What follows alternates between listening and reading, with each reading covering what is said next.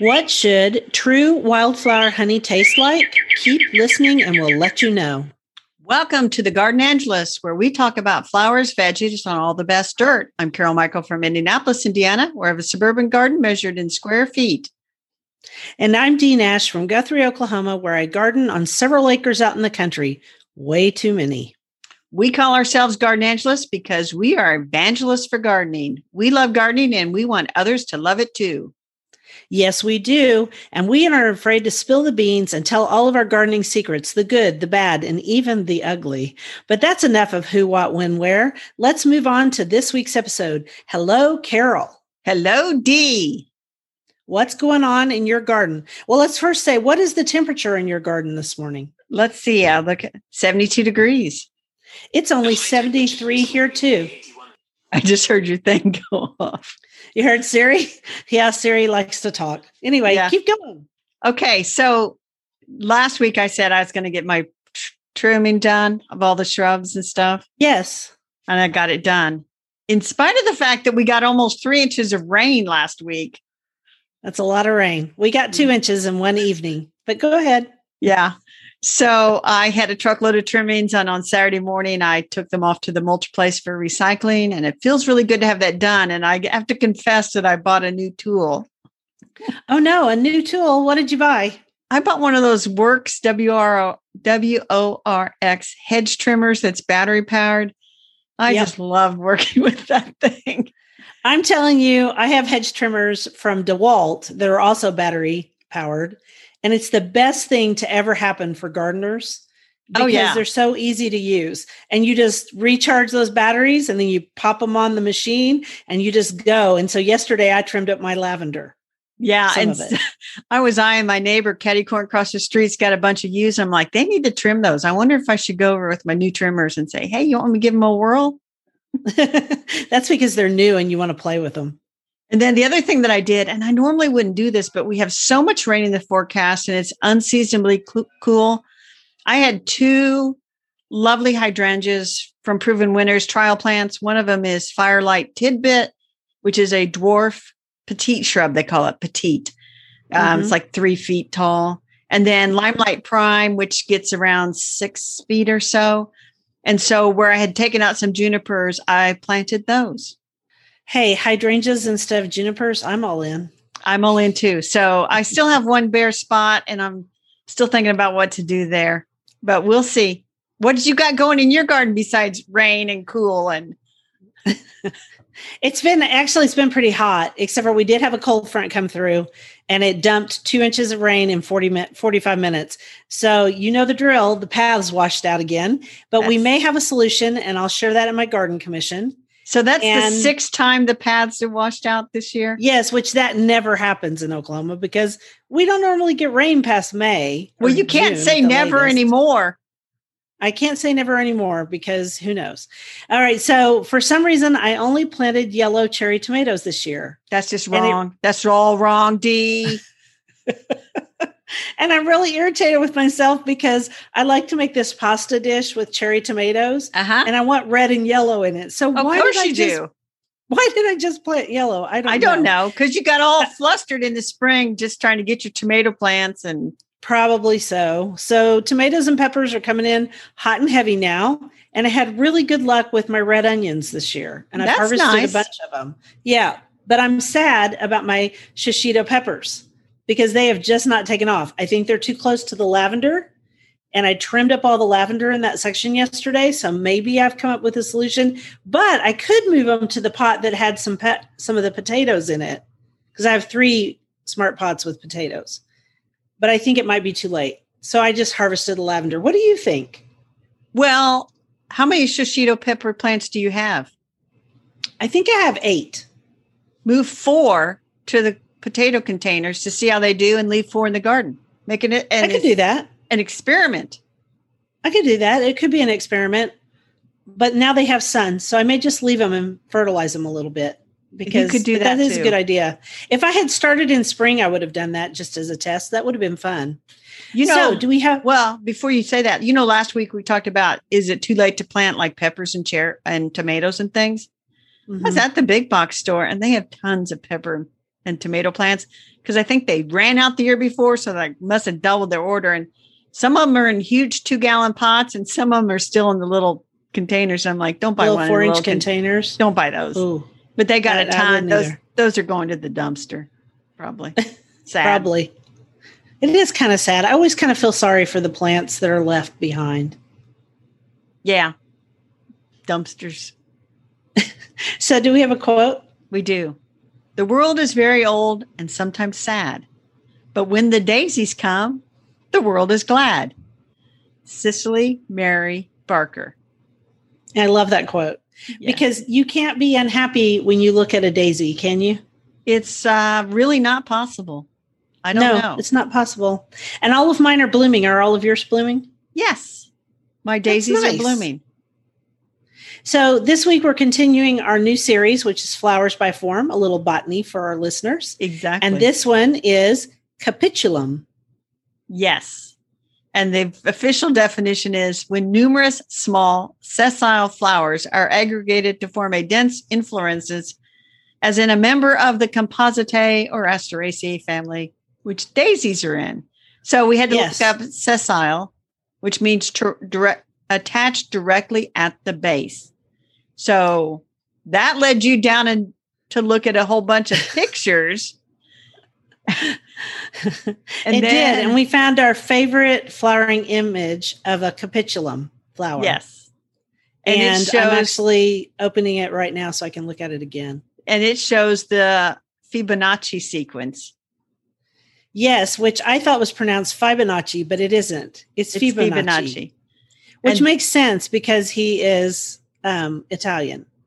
Yes. So it's of this one is of a sunflower, I think, because it, sunflowers are also capitulum, aren't they?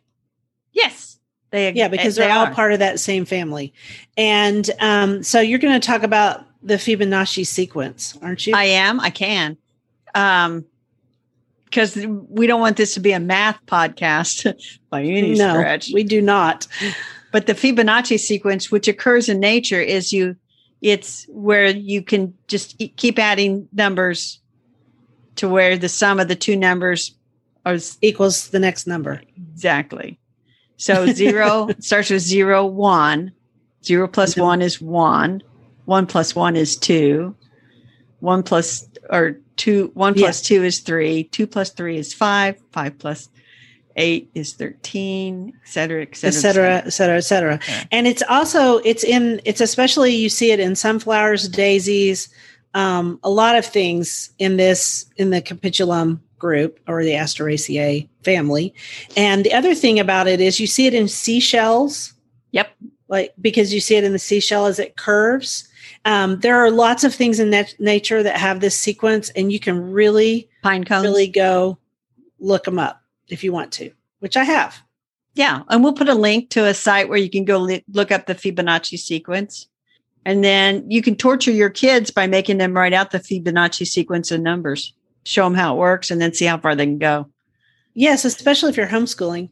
That would be torture. You or just if you, you can't do just, that with a chocolate bar. You know, or if they say, I'm bored in the summertime, you could say, hey, do the Fibonacci sequence. in chalk on the sidewalk then people walk by and think these children are weird. I'm going to so totally, it, I'm going to totally give that to my nephew. his, his, daughter would uh, love to do that. She would be smart Yeah, I'm enough. sure she would. I'm sure she would. Um, so for this week's capitulum, we decided to do Shasta daisies, and we did it because, and that's what our quote was was about daisies. But right. we also did it because we just like Shasta daisies. That's right. And Shasta daisies are leucanthemum times superbum, which is one of my favorite things to say in Latin. Superbum? No, leucanthemum. Oh, okay. I, I always mean, call leucanthemum's it, a fun word, man. It, oh yeah, yeah. I'm always excited to say leucanthemum, leucanthemum too. So we have uh, Daisy May is a new one from Proven Winners. I looked it up. It looks pretty nice. Yeah, and I think a friend of mine is growing it in her garden in Tulsa, and she loves it. And um, I grow mostly um, I grow mostly Becky, which was the perennial plant of the year not that long ago. It's still a really great daisy, holds up its head. This year it is so freaking tall. But you say, wait rain. a minute, you say not that long ago. 2003, it was the perennial plant of the year. Well, I don't want to tell you that that, that was 18 ago. years ago. That 18 years, Dee. That was a long time ago. Well, okay. It is a long time ago, I guess. And then the other daisy I grow in my garden, I used to grow Alaska, but I've dug it all out because Alaska flops. And I don't have time for no flopping in my garden. I got nope. enough plants that want to flop. And then I grow banana cream, which is also a proven winners selection. And banana cream starts out yellow with yellow petals, and then they change to white over time. It's a wonderful, wonderful plant. That does too. sound nice. So mm-hmm. I got a new one. I got a trial plant this year. I got actually got three from Pan American Seeds. Right. And it is a dwarf called White Lion, and it gets it's supposed to top out at eight to ten inches. So you could put this one in the front of the border for a nice pop of white right in front, which there. would be really pretty. Yes. And you know what? I think I also got that plant. Was it part of our All American Selections plants? No. no okay, well, I got another. Pan, this one came from Pan American Seeds. Okay, so I don't know which one I have. I'll have to go out there and try to find the tag. I didn't know it was a dwarf, the plant that was sent to me. So it's in the middle of a border and it's basically hidden. So now I got to move it to the front. Thank you for the reminder. I think I'll do that this afternoon. Well, it's a reminder that never assume, always read the label.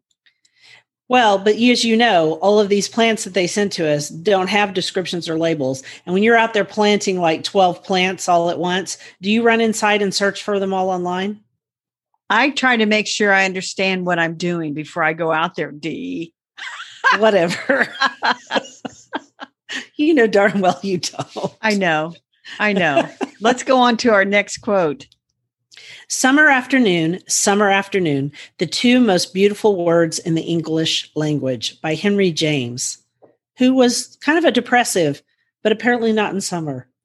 Right. And so we have to do this quote at least once every summer. Heck yeah. It's the summer quote, right? It is. Except and, we're talking about when it's time to start the fall garden. Exactly. and I wrote on I wrote in our show notes, fall gardens are for overachievers. yeah, of course you did, because you live in Indiana, but in Oklahoma, usually we have a very long fall. And so it's longer than our normal spring season, except for last year, of course, fall ended right at the middle of October when we had that terrible ice storm. Well, we're going to hope that doesn't happen this year. And I think fall gardens are fun. They are. And I would say in Indiana, you could also plant a fall garden and uh, where where you would get caught is we would sometimes have an early frost, and then it would be beautiful for weeks after that. So this is a situation where there was a threat of an early frost, and I really wanted to get some harvest out of my fall garden, I might be tempted to cover, though many of the plants are are very um, tolerant of frost. Yeah, almost all of them are. And then if you have cold frames, that's another way to cover them um, right. if you're going to have a bad freeze or something. So I think I'm going to grow some lettuce and spinach and kale. And I might even try beets in the fall because, you know, I don't always get a good beet crop. But I'm definitely trying turnips because I think fall planted turnips are especially sweet. So are fall planted carrots. Often you can just hold them over in winter in a cold frame and then harvest them in spring and then they're nice and they're nice and sweet. So if you would like to learn more about fall gardening, in Oklahoma, the date of this podcast, my friend Karen Collier is speaking at Wednesdays at Will this month. She's a master gardener and she's going to speak on fall gardening. It starts at 6 p.m. and it's open to the public, so anybody can go. And so it's, you know, the yarn is a, one nice thing about fall gardens, not so many bugs. That is somewhat true. Yes, indeed. So just something to think about. And then we, I also put in a link um, to Oklahoma State's fall garden fact sheet because there's a lot to fall gardening. And the complication here, of course, is the weather is hot when the fall garden needs to go in. And so right. you either start with transplants or, you know, there's various ways to do it. I will defer you to Oklahoma State because I don't want to take up our whole time. And I found a, to yeah, I found a a nice fact sheet from Purdue University, which would help people that are in Indiana, the Midwest, Ohio, Kentucky, Michigan, those places. This would be a very good use for them. So we will mm-hmm. include links to both of those. And then I also think that the fall garden, let's face it, we have leftover seeds, and most of us are not going to really carry them over and use them next year. We're going to get all excited, going to order all new seeds. So this is also a good opportunity. Just use those leftover seeds. It costs you nothing really, and you can see what happens because it's it's always a grand experiment. Sometimes isn't gardening always a grand experiment? It is. it is. So this, I think I'm going to use up a lot of my leftover seed and plant many of the same things so we can compare notes and have something to talk about on the podcast. Yeah, that'd be awesome for fall because we need more to talk about in the vegetable category always. So, you got another quote for us? I do. Funny that you planted a tree, you watched it grow, you picked the fruit, and when you were old, you sat in the shade of it. That's Reginald Arkell from a book called Old Herbaceous, which is our book for this week. It's exactly. our book for this week. Did you did you get a chance to read it, Dee? I read I read over half of it and I, I tried to get through it this morning, but I got distracted. So it's really pretty good. Um, it's got a little sadness in it because he's at the end of his life. Yes, but, but it's the. Go ahead and tell us what it's about, Dee. I read it several years ago. I so I well, it's about a man. Um, okay, so a lot of people say that it's basically Reginald Arkell's um, memoir, but written in uh, novel form. So his character is Bert Pinnegar. I guess that's how you pronounce his name. And so he was a he was an orphan and he was handicapped, and um, he goes from being a child that nobody knew who his parents were to a to the head gardener of an estate and he's in his winter of his life and he's looking back on his life. And it is a little bit sad, but it's also pretty darn good and it's very short. It's another beach read and it's from the Modern Library Gardening Classics. Um, I don't know what else to say about it. I mean, he's it's very they okay so if you look at it on amazon they say it's a witty comic portrait of the most archetypal and crotchety head gardener ever to plant a row of bulbs of british, british country house i don't find him very crotchety no i think it's just the story of a gardener and there's they've snuck in a bunch of gardening wisdom and stuff which is my favorite kind of book where they sneak in wisdom on you. Me too. And if you like if you like just good stories that um, it's a good story to read. I was really struck by how loyal he was to the uh, the lady of the manor, so to speak, and yeah, worked really hard in his greenhouse to get a strawberries to ripen in the wintertime so he could surprise the lady of the manor with strawberries one day. And I thought that was very oh. touching. And he also went and found the exact morning glories that his lady um, saw in the French Riviera and I'm going to say that those were probably heavenly blue. But she said it, the quote is so blue, so blue, it positively hurts. And blue is his favorite color. And he talks about that a lot as a boy because he collected wild forget me nots. I'm telling you, it's very charming. I think it is charming. a charming book, and I think it's well worth a read. And so I did pull it out, put it on my stack because um, I'm all into charming reads. You don't want to read some of the stuff that comes out today. Charming's what you want. Uh, especially, yeah, in these times, who needs more sadness and upset, right? Although you said this, unless book, it's a detective is, novel. Yeah, a detective novel is always a good thing. So, so our onward. next quote. So that that's well, we'll repeat it one more time because that's what we usually do. It's called "Old Herbaceous," which was his nickname, and it's by Reginald Arkell, who was a pretty famous writer. So our next quote. Is it my turn or yours? It is your turn to do a quote. Ah. Nothing in the world is quite as adorably lovely as a robin when he shows off, and they are nearly always doing it. Frances Hodgson Burnett in The Secret Garden. I love, I love all of The Secret Garden. Yes. I love that whole book. I read and it that, yearly. I chose that quote because it was about birds. And I so, know, and you're about to tell us something really sad. So in our dirt segment, we have a we have a bird problem in uh, several states, including Indiana, Ohio, Kentucky, Maryland, Virginia, West Virginia, Washington, D.C. We have some birds that are mysteriously dying and they do not know why. And mm. so it's a lot of uh, bluebirds, not bluebirds, oh. blue jays, blue okay. jays. I was like, if it's Robin. bluebirds, we're in trouble because they, you know, they've just come back from being in no. trouble. But it's blue jays, which everybody likes a blue jay. Right. and I'm going to put a link to an article about this that's from late June. And people should do some research to figure out the latest and the greatest. But these birds are mysteriously dying, and their symptoms are they have crusted eyes. They, if you see one that's not dead yet, they look like they're having seizures and they aren't Ew. afraid of people. That's weird. It's almost like they've got bird rabies or something. So here's they, yeah. Ugh. So they have told everybody to take down your feeders, clean them with a 10% bleach solution, clean out your bird baths, and basically don't set up a feeding station that allows birds to congregate. So my feeders, I'll, I'll admit, they're up, but they're empty. And I was mm-hmm. going to, next time I'm down that way, I was going to stop at the bird seed store because that's got to hurt for people not to be feeding birds. yeah, except for I don't feed my birds in the summer anyway because I don't, I want them to go and eat bugs and other insects. And so mine have been down since I let Bill leave his, I let Bill leave up his bird, Bill's Birds Cafe up until about, I guess, end of April. And then I tell him he has to take it down because well, I, so I we don't have ours up.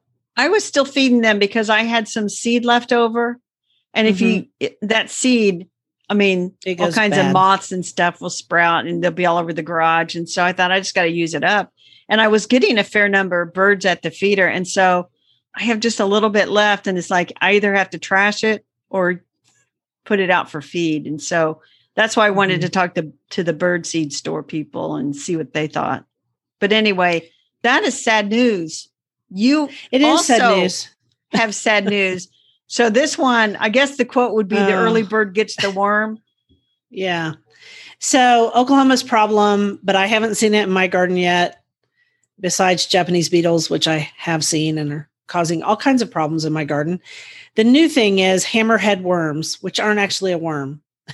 It's Bipallium, and that's a predatory land planarian. I have never heard of a planarian before. I had not either. And then Karen, same Karen who's going to speak tonight, she um, told me about this because it came as a, you know, they tell them through Master Gardeners. Ah, it's so bad. Prefers hot, humid environments. It does well in greenhouses and in tropical and subtropical areas.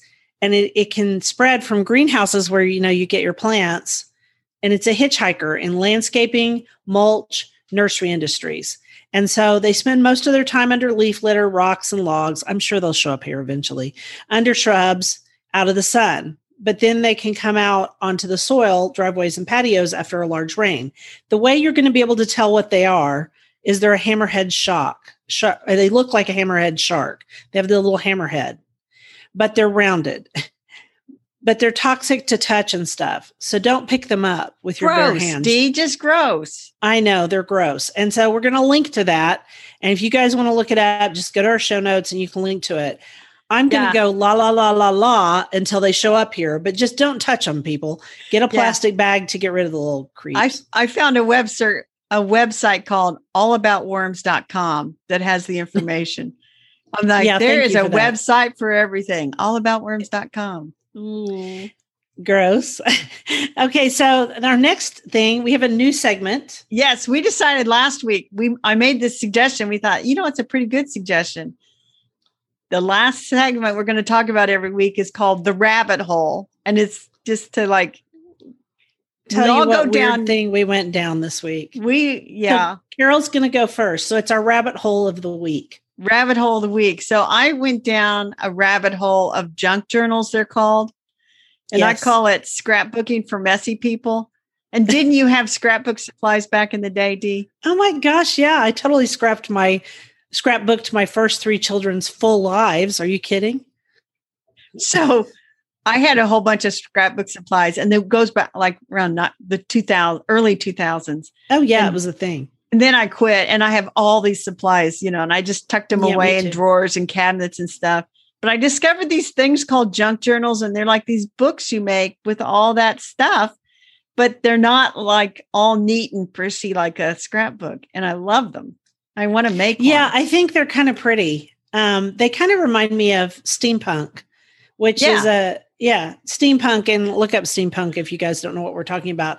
But it's that it's just kind of a cool thing. It is. And so I was looking I'm looking at all these YouTube videos of junk journals. So I'm not I'm not binging on Netflix. I'm watching story people make junk journals. And then this lady starts talking about how she's using dried flowers. And I'm like, dried flowers. I I totally was drying some violas. Mm-hmm. And so the next thing I know, I picked all these violas out of the yard and I put them all on paper and smashed them under a book. And then I went out to the internet again. I thought, I wonder if I did that right. I mean, how hard could it be? Right. And I found out you can microwave flowers to dry them. And then I did not know that. I well, here's the really crazy part, Dee. So one lady used a like a heavy ceramic tile turned upside down.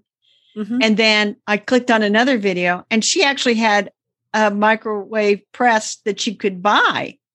And then it Ooh. occurred to me, Dee, I own one.